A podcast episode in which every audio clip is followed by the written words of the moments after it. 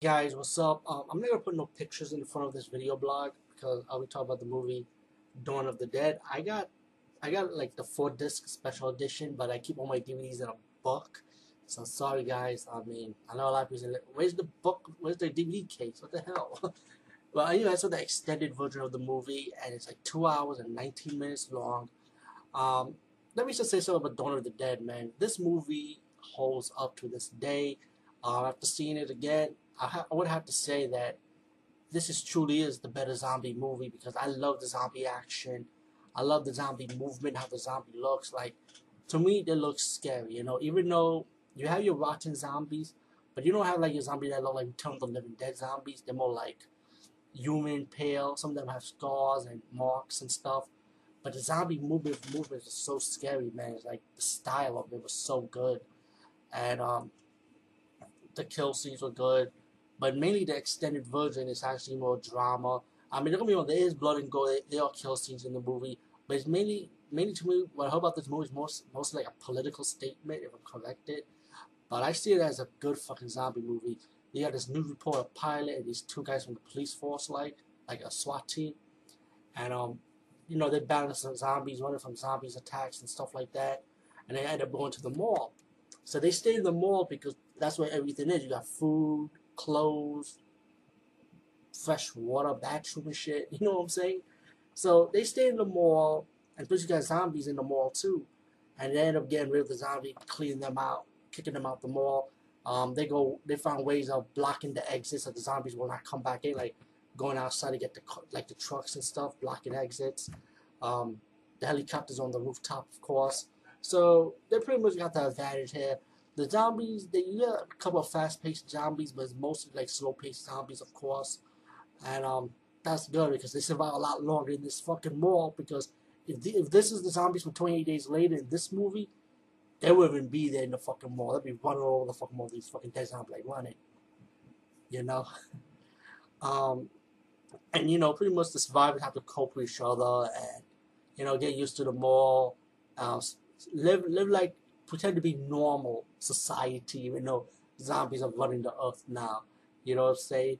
But they, they stay in the room, and as, as time goes by, Wonder Woman feels like, you know, she's getting tired of it, but she stayed, she, she toughed it out.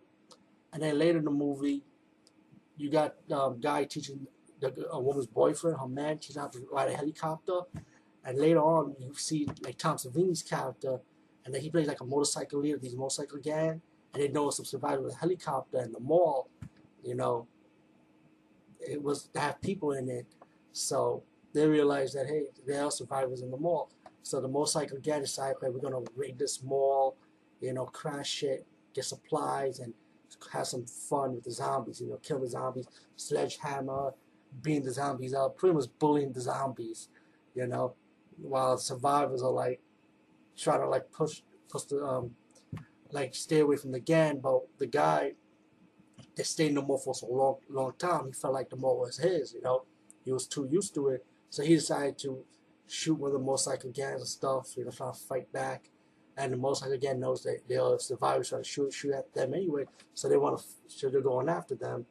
And because of that, guess what? The guy up getting bit by the zombie for his boyfriend pretty much.